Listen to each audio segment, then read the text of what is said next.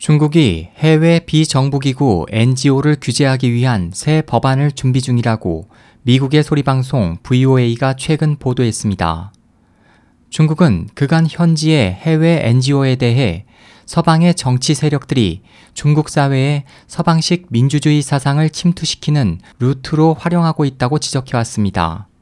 보도는 중국 정부 소식통을 인용해 이번 법안에 따르면 앞으로 중국의 모든 해외 NGO는 중국 보안당국에 의무적으로 등록해 관리 감독을 받아야 하며 국가 안보를 위협하거나 중국의 도덕과 가치, 관습에 위배될 가능성이 있다고 판단되는 NGO는 당국의 조치 대상이 될 것이라고 설명했습니다.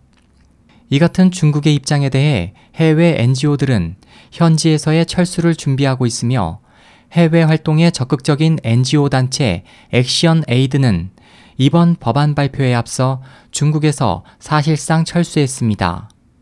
이번 법안 준비에 대해 공산당 내부에서도 과도한 감독 활동으로 유익한 활동을 하는 많은 NGO들이 떠날 우려가 있다는 지적이 나오고 있습니다.